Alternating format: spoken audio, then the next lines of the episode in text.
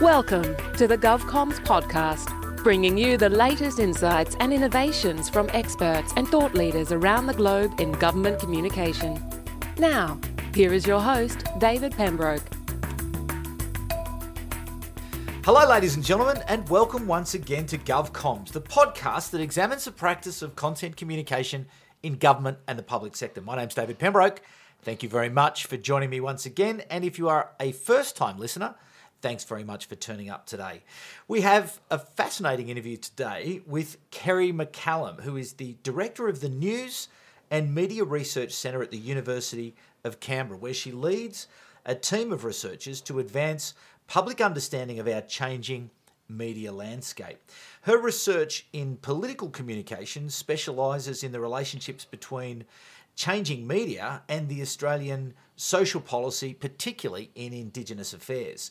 Kerry is also the lead professor on the Breaking Silences Media and the Child Abuse Royal Commission project, which is the first Australian research document to explore the connection between the media and the Commission's inquiries in the digital age. Fascinating stuff. Kerry is a major contributor to the field of communication and media studies in Australia and internationally, notably as the former president of the Australian and New Zealand Communication Association, and she is also a member of the Australian Institute for Aboriginal and Torres Strait Islander studies.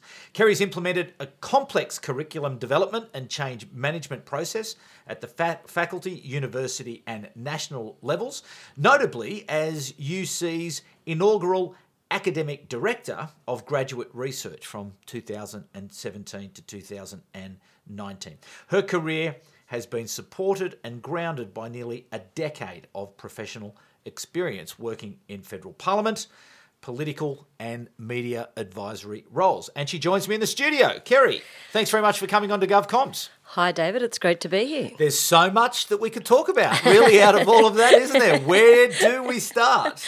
I had forgotten some of those adventures. It happens, doesn't it, in our careers that are so rich with opportunity? How have you managed your career, just as as, as, as an interest? You know, have you purposefully thought about things, or have you just gone through your career thinking, "Oh, gee, that looks interesting. I might go over there." Yeah, I would say it's more the take the opportunities when they arise. But on the other hand, when you're making the leap into academia, uh, you have to make some pretty big commitments Yeah. along the way. And probably the game changer for us is doing a PhD. Yeah. Plunging into three, four, or more years of intense study around one particular topic. And that really gives you a strong foundation then. But from then in academia, I have had so many opportunities. Yeah, right. So, in terms of that, though, what, where were you at that stage of your career where you thought to yourself, "Okay, I think I really want to go into academia"? Where, where had you got to? And obviously, there was the opportunity to do it, but as you say, it's a very big Yeah. step, career step, because you, you know you're, you're going into a completely different field. Ah, that's really interesting. Oh, uh, I would say there's a little bit of a gap in the timeline, but I would say it's after losing the 1996 election. Right. Um, politics is a brutal, exciting um, combat sports sometimes, and I had thought to myself that I might go down that path. I was very involved in politics, and I was deeply committed to working on um, in in both the policy areas that I was working on in. Um, in uh, superannuation, various policy settings, uh, and then I I decided I, then I then I lived through the '96 election with a one year old, mm-hmm. and I came out the other side of that and thought, no, I I think I want to think. I want to think a little bit more. I want to have some time to step back and actually try and understand this game. Yeah. I want to understand why people vote the way they they do, why big changes happen in society, why we can have these big policy shifts. And of course, this was around the time of Pauline Hanson. Yeah. So I lived through that election and those discourses emerging again in the Australian um, public debate. and that gave me some some time. M- moving out of politics um, gave me some time to think. Um, yeah, and I, I had um, an amazing opportunity to write down the oral history of an Aboriginal woman from, she was a Guma woman from southwest Queensland named Hazel McKellar, and that also just gave me gave me a new passion for understanding Indigenous affairs, both from that heavy political side to the grounded lived experience of one person who had lived through Yeah. everything. Is um, yeah, we'll talk about that because I think it's it's really interesting because I do remember myself when I was up in Parliament House as a reporter. I got to do an interview one day with a lady who um, had been in or managing mental health, not only her own mental health but people around her. And I remember speaking to her. She was an she'd become an advocate because of what had happened to her. But the power of the story. Normally, interviews on the program that I was running would sort of you know three to four minutes. But this interview was so powerful, it ran for 17 minutes Oh, wow, on radio. and, on radio. And I served it up to the executive producer and said, listen, this is 17 minutes long. And she said, have you lost your mind? and I said, no, no, no. I said, you've got to listen to this. This is, I've done, I've been doing this for a long time mm. and I have just spoken to somebody. You, the, Australia needs to hear this. And so it ran for the whole 17 minutes and it was just incredible, the impact that it had. And we're, we're going back 20 years now. But I think it was, you know, I, I know at the time it had a huge impact because everyone picked it up then because it was such a great story and it started that discussion and Yeah. debate around the importance of mental health and other things. So I'm sure it sounds like it was a similar experience for you that when you spoke Absolutely. with this per- to to understand and a lot of that in, it's really difficult terrain when you're speaking with the the indigenous people. It really is, yeah. Um, we wrote the story down for Hazel's family. Yeah. Because, uh, like so many uh, Aboriginal and Torres Strait Islander families, there's a lot of dislocation. Um, and Hazel was, you know, had, had never lost connection with her, um, the area that she was born on, but many, many people have. So yeah, so so writing down that story, listening to her story, uh, and recording it for her family, and then enabled that story to be told more widely. And it's you know it's still used. Um, yeah, sure. absolutely. It was published in uh, in in 2000. It's called "The Woman from Nowhere," Yeah, um, wow. uh, which has sort of got a little bit of irony to it. So yeah, she was an in- extraordinary woman, um, Mm. an absolute mentor to me, and uh, yeah, and we're still close with with their family. Interesting. Um, the, the other point you raised in that earlier answer was life on the hill, life in the political bubble. Um, I ran into a friend of mine who's been up there for the last, oh God, probably 15 years. And she came out of a coffee shop and I looked at her and I was like, God, look at you. You just look completely different. and she said, Guess guess what I've done? I said, You've you've gone. You've left. And she said, Yeah. She- Yeah. She seriously looked 10 years younger, healthier, happier, walking along with the dog. And we started just briefly, we're actually going to catch up and have a bit longer uh, chat, um, hopefully later this week. But it was, it, she said, it's just, you know, once you're out and you're looking back in Yeah. at what it is, and this is life on the hill, everybody. Like this is life in the political realm. You know, whether you're in London, whether you're in Washington, whether you're in Brussels, it, it would be exactly the same.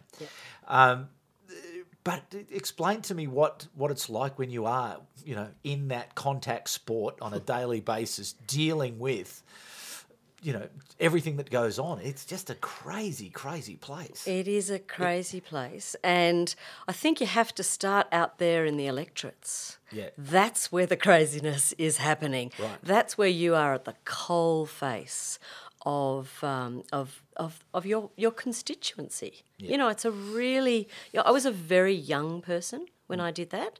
I was only you know a couple of years out of my my degree, and uh, I was faced with the most extraordinary array of different people and inevitably their problems. Yeah. People come to you to, to have complex problems solved. So yeah, absolutely. uh, uh, In the in the electorate offices, those people are you know really dealing with the coal face every day. Then, of course, there were the inevitable long, grueling trips up to Canberra. Um, where you know really those two weeks of parliament that's the that's the bubble inside the bubble Yes. that's when we're having really long days and when you when you start you know advising for a minister you're preparing briefs and um, and and questions on notice or questions without notice for for uh, for for, for um, question time uh, and still, you have a different set of constituents then. Yes. You have all the lobbyists. I mean, a lot of my job was dealing with um, with the lobbyists um, on superannuation. And everybody wants something. yes, Don't they? absolutely. yeah, and that's a big part of your job is to actually field that from your. Well, mine was parliamentary secretary, but you know, from your minister or parliamentary secretary to ensure that the advice you're providing is uh, is correct. Yeah. Yeah. Oh no, it was a it was a very interesting time. I I learned so much, and and yeah, mixed with some incredible people. I mean, I think that's the thing. The energy that's up there, Yeah. the intensity that's up there, means that everybody is going somewhere. Yeah, that's right. yeah, and and I find you know my experience of my time up there, in particular, in engaging with the political officers, is that you know people are very passionate about being there Oh. and making a difference. You know, it's it's why they're there because it, it means something, and that creates a, a an electricity that is just you know hard to. Yeah. Hard to you, you don't see it in a lot of other workplaces. You know, there's not. Yeah, well, there's so much at stake, I suppose. I think that's right. I think they're in three year cycles. You know, you, it's Yeah. it's all contract work. Yeah. It's all you know. We're we're here today and we might be gone tomorrow, and Yeah. so I think that adds to the intensity. And also, you're trying to make change. Yeah. You're trying to implement big social policy changes that are um, you know that have to you have to be done quickly and uh, effectively. So yeah, I still follow. I still follow it. Yeah, I bet. Uh, well, I think we all do. I think once you're in there, once it's part of you, you know, it's part of the joy of living in Canberra. I think is that you know it, it, it means something to Yep. certainly to, to those of us who live in. And I, I, again, I think it is for people who work in any of the political systems, whether they're in the media or advisory or whatever they are, or in actually government itself. Um, yeah, it's it's it's something that never leaves you. I love it. Yeah, I love it. I, Yeah, I can't yeah. get enough of it. You know, I've got Parliament tuned in my radio, in my car, and all the nerdy things. You know, sit up at night. That's right. There's watch- only a small group of people who really get it. So tell me, what uh, this this podcast is really is for generally for people who work in government communication. So as someone who's an advisor, and, and what we try to do is actually get some value for people so that there's things that they can take away and hopefully be better at, at their work and be more mm. efficient and effective.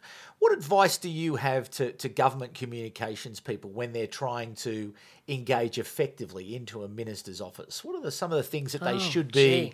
That, that, that they should do to to add value and to be seen and to be valued by the minister and the minister's staff? What are the what are the sort of key things? Wow. Okay, that's a really good point. I it's you know it's a long time, and the and the actual technical environment has changed, Yeah. but probably those fundamentals haven't changed. No.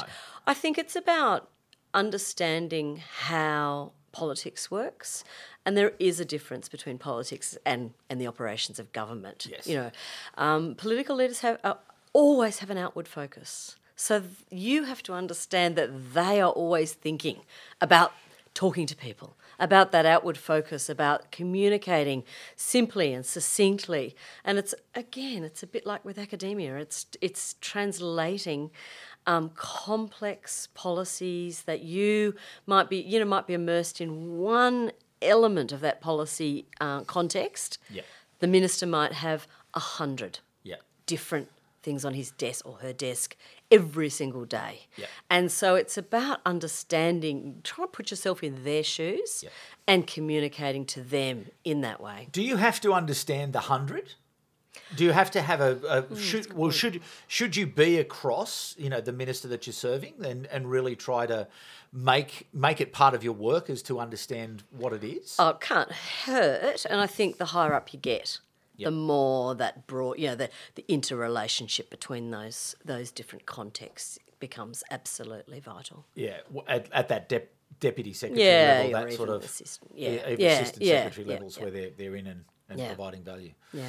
So, um, okay, so after that, you jumped, you know, you, you jumped into that, but I think uh, into the world of, um, of of academia. But I'm very interested around that, you know, breaking silences project, the Great. you know the media and the the Child Abuse Royal Commission. You know, again, God, so distressing, so horrendous. Um, but w- what have you found? What what what do you know? What do you now know that you didn't know um, prior to do, Okay. do, doing the work? We've only just started. Hmm. So, but when I say that, we've actually been working on this for about two and a half years. Yeah. That's how long it takes Yeah. to put together one of these big projects. Uh, what do we know so far? We know that the Royal Commission was groundbreaking in its communication strategy. So, it had um, Justice McClellan put communication at the heart. He had a policy of open justice. And that um, that impacted on everything. That impacted on the way, not only the way the commission did its business in the legal sense and the you know that side of justice, but it meant that from right from the very beginning, he was he had an open and frank relationship with Australia's news media, but he also understood the affordances of digital technology. So that Royal Commission was set up. I say that was I say it was set up with a bespoke set of practices because you can do that in a Royal Commission. A government department is like this organic thing that goes on and on and on year after year. It never gets to stop and reset. Yeah. With a Royal Commission, Julia Gillard announced that Royal Commission in 2012. It was operational by 2013, and it was it was an it was an institution. It was an organisation that had been set up. So every part of that institution had communication at its at its in its Baked into it. veins. Yep, Yeah. baked into it. Yeah. And so that means that it, it ran very differently from any commission before, and I'd probably say most commissions afterwards. But it's, it's groundbreaking and it will influence the way that other commissions operate, and that's what we want to do. We want to document that. No one's done it before. So we want to document that um, and its impacts and and, and provide that information for, for future commissions, for future governments setting up commissions. So, in a practical sense, though, what did that commitment to open justice and an understanding of digital technology and uh, um, and, and a, that commitment to openness mean in a practical sense from a practitioner's point Sure. of view? What what what sort of things were done that were different? Probably the big groundbreaker was the live streaming of um, of the public hearings. Uh, that that brought the commission to the world. Yep. It made it completely global. But that interconnected with the the use of social uh, media and an openness to the social media activism that was going on out there.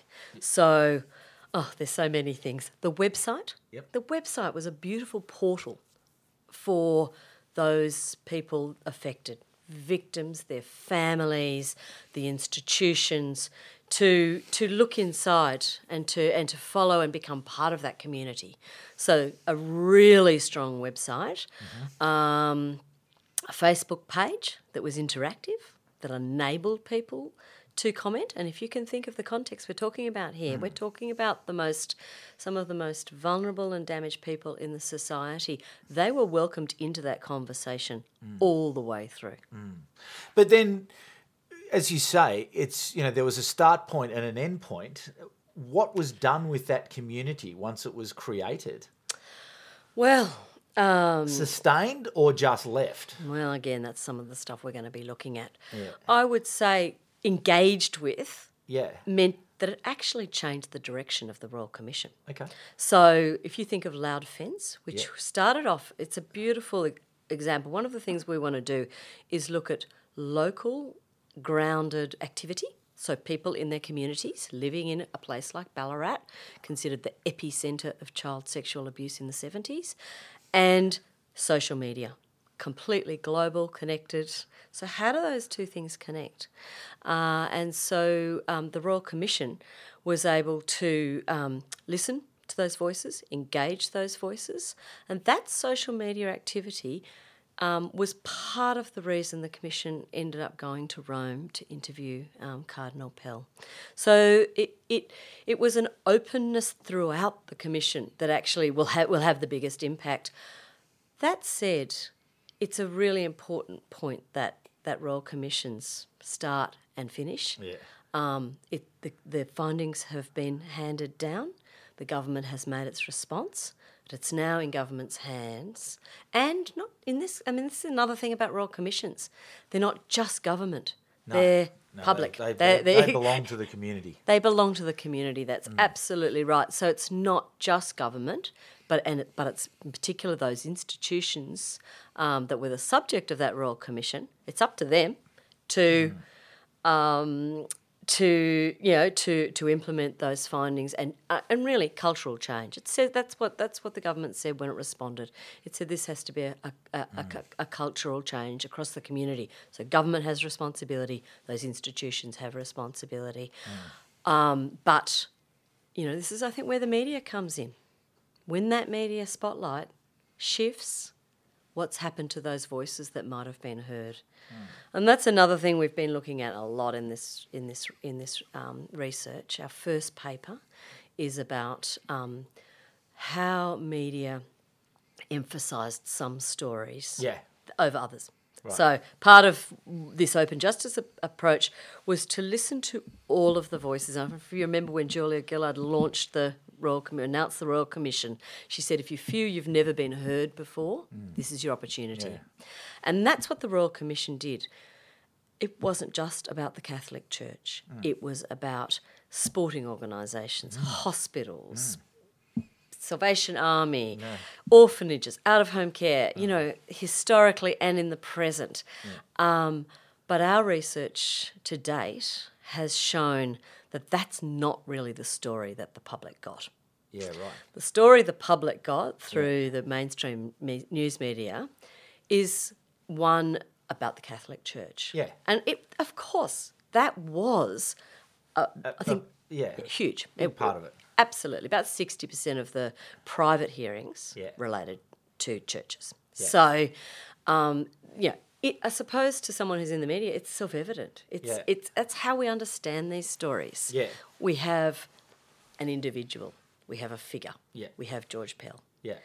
That's how we can make sense of something so heinous Yeah. that was happening in our own community that we all stood by and let happen for Yeah. so many years. Yeah, but that's part of the theory now, isn't it? About you know, ch- uh, Uh, you know, the the trial of, of Pell and the conviction and this and the and the narrative around you know, is he carrying the can for everything that went on? You know, and perhaps there's some truth to that. Yeah, and I mean, it's just it's the way news values work. Yeah. It's the way journalistic news values work. It was the perfect storm. Yeah. You know, you had a high profile person, you had connections, we had a high profile institution, Oh, yeah. the highest. Yeah, yeah, Um, you had connections with government. Yes. You had that. Uh, um, you had people. You know, you had support from Oh, some of the most influential spokespeople across the nation.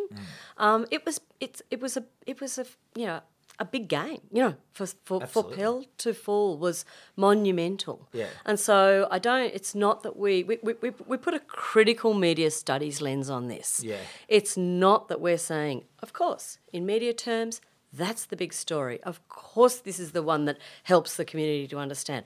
But what about all of those other victims?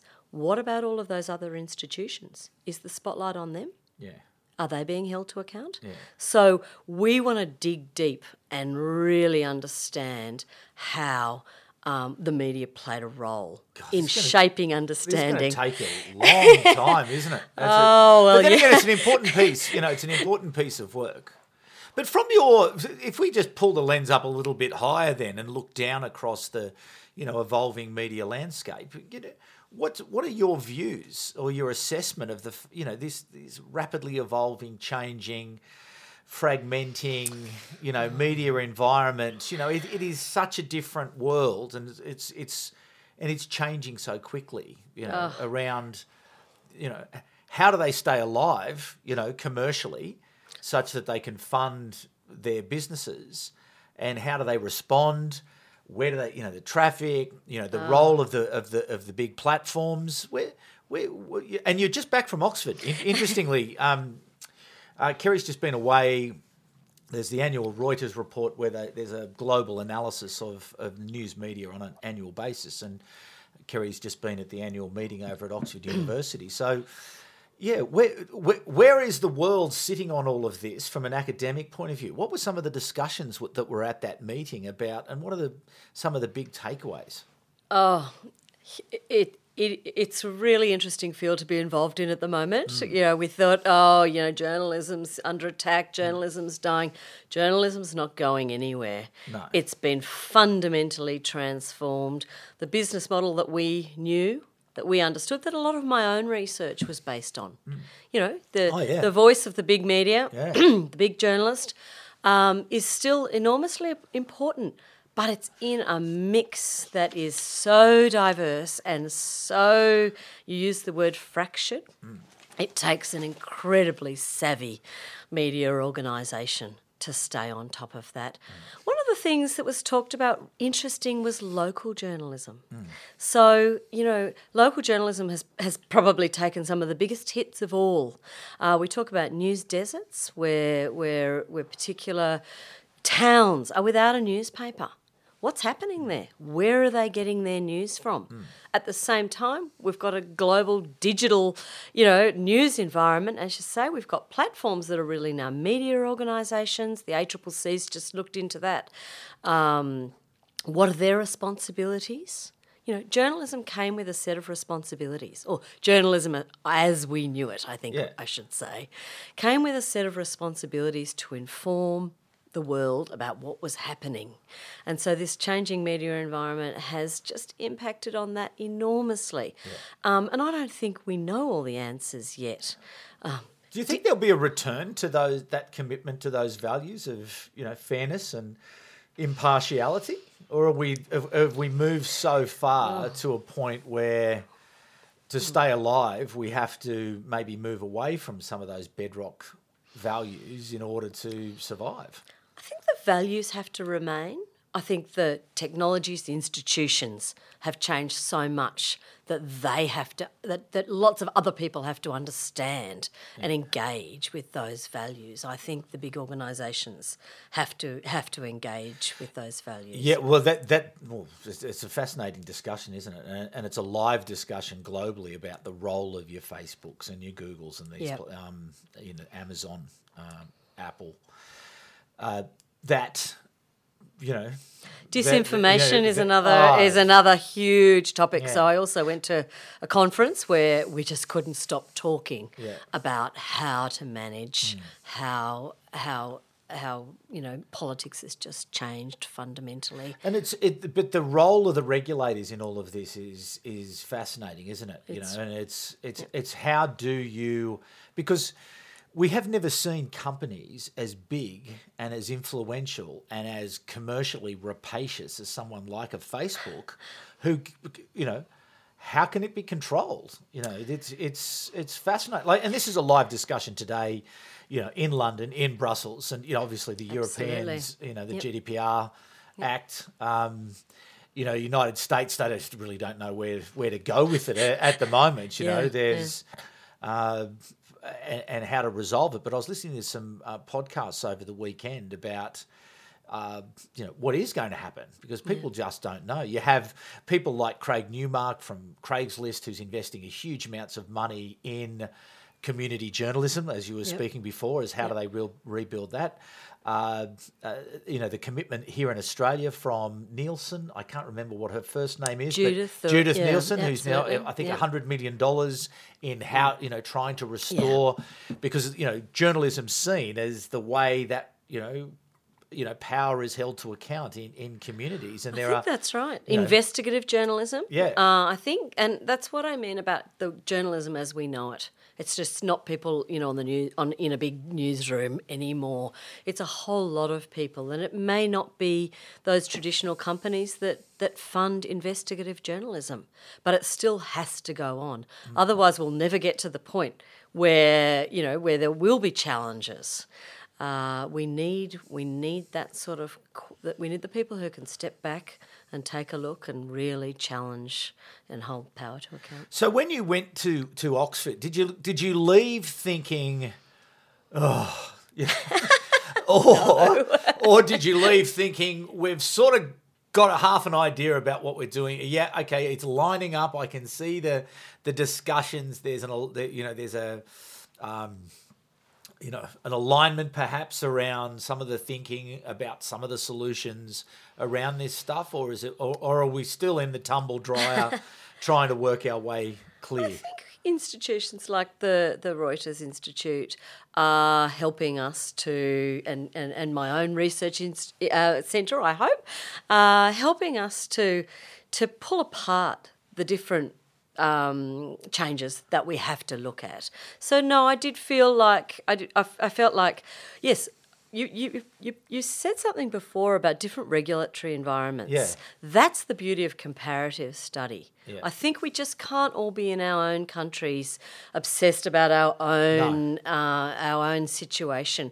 We have these, these changes are happening globally, and we need to to look at okay. So in Denmark, a change is going to make a different impact Yeah. than it is in India Yeah. or you know there's more and more asian countries joining the, the digital news report now Yep. so this is truly global no i left excited i left I left thinking there's a lot to do.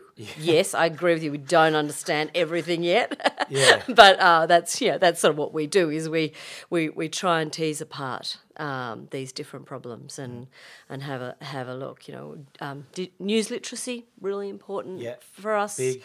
Really yeah, the important. disinformation piece. Yeah. I think that's to me, Yeah. a, you know, that's a a huge part of of uh, the challenge to to democracy. Really, Yep. you know, is it how how well organised and how committed are the big platforms who are so dominant to actually getting on top of it? You know, um, Zuckerberg was in Washington, I think, last week, speaking, saying, "Oh, you know, we're we're doing our best. We're investing all of this money. You know, you can't break us up because you know we're the ones." uh, we need we need the money to be able to you know do the fight. But as so, uh, again, I was listening to the podcast over the weekend with um, it's a podcast called um, Pivot with Scott Galloway. Uh, Galloway, a um, an academic from uh, New York University, and Kara Swisher, a journalist. And anyway, that you know the, the point that they were raising was you know someone somewhere is going to have to do something soon, uh, and it's and, and their point was that really it's it's going to have to be you know, turn off the tap, you know, the money, you know, some regulatory organisation in some country with a with a uh, an election coming up saying, sorry, we don't think that this is going to work for us. We don't trust that you've got this under control. We're going to turn you off. And as soon as they'll solve the, the the argument being they'll solve the problem as soon as they need to, and it- the best way to make those big companies act is to you know make it financial. Follow the money. Follow the money. Exactly. Yeah, But anyway, that's a that's a conversation for another time. But on that very positive note, and I'm very pleased um, that you were able to get to that. But we'll get you back. There's so much to talk about, and uh, I'll Thanks. be really fascinated um, as as you go through some of your research. And there's so much we didn't get to in our half an hour, but um, fascinating conversation with uh, Kerry McCallum, who's the director of the News and Media Research Centre at the University of Canberra. So, Kerry, thanks for coming in. Thanks, David. It's been a pleasure. And as you say, there's so much to talk about. Indeed, there is. Okay, and to you, the audience, thank you for, for tuning in once again. Um, sincerely appreciate it. I really do. I love uh, the opportunity to have to do this podcast and to speak to you wherever you are in the world interested in this issue of government communication because we are committed to improving the capability in government to communicate effectively because if we can do that, I think we're half a chance of making some inroads around those big issues of trust in democratically elected institutions. If we can tell better stories, if we're more effective at explaining what governments do, then hopefully the community can trust government more and we can move forward from there. Anyway, thank you so much for coming once again. I'll be back at the same time in two weeks' time, as I always am. But for the moment, it's bye for now. You've been listening to the GovComms podcast. If you enjoyed this episode, be sure to rate and subscribe to stay up to date with our latest episodes.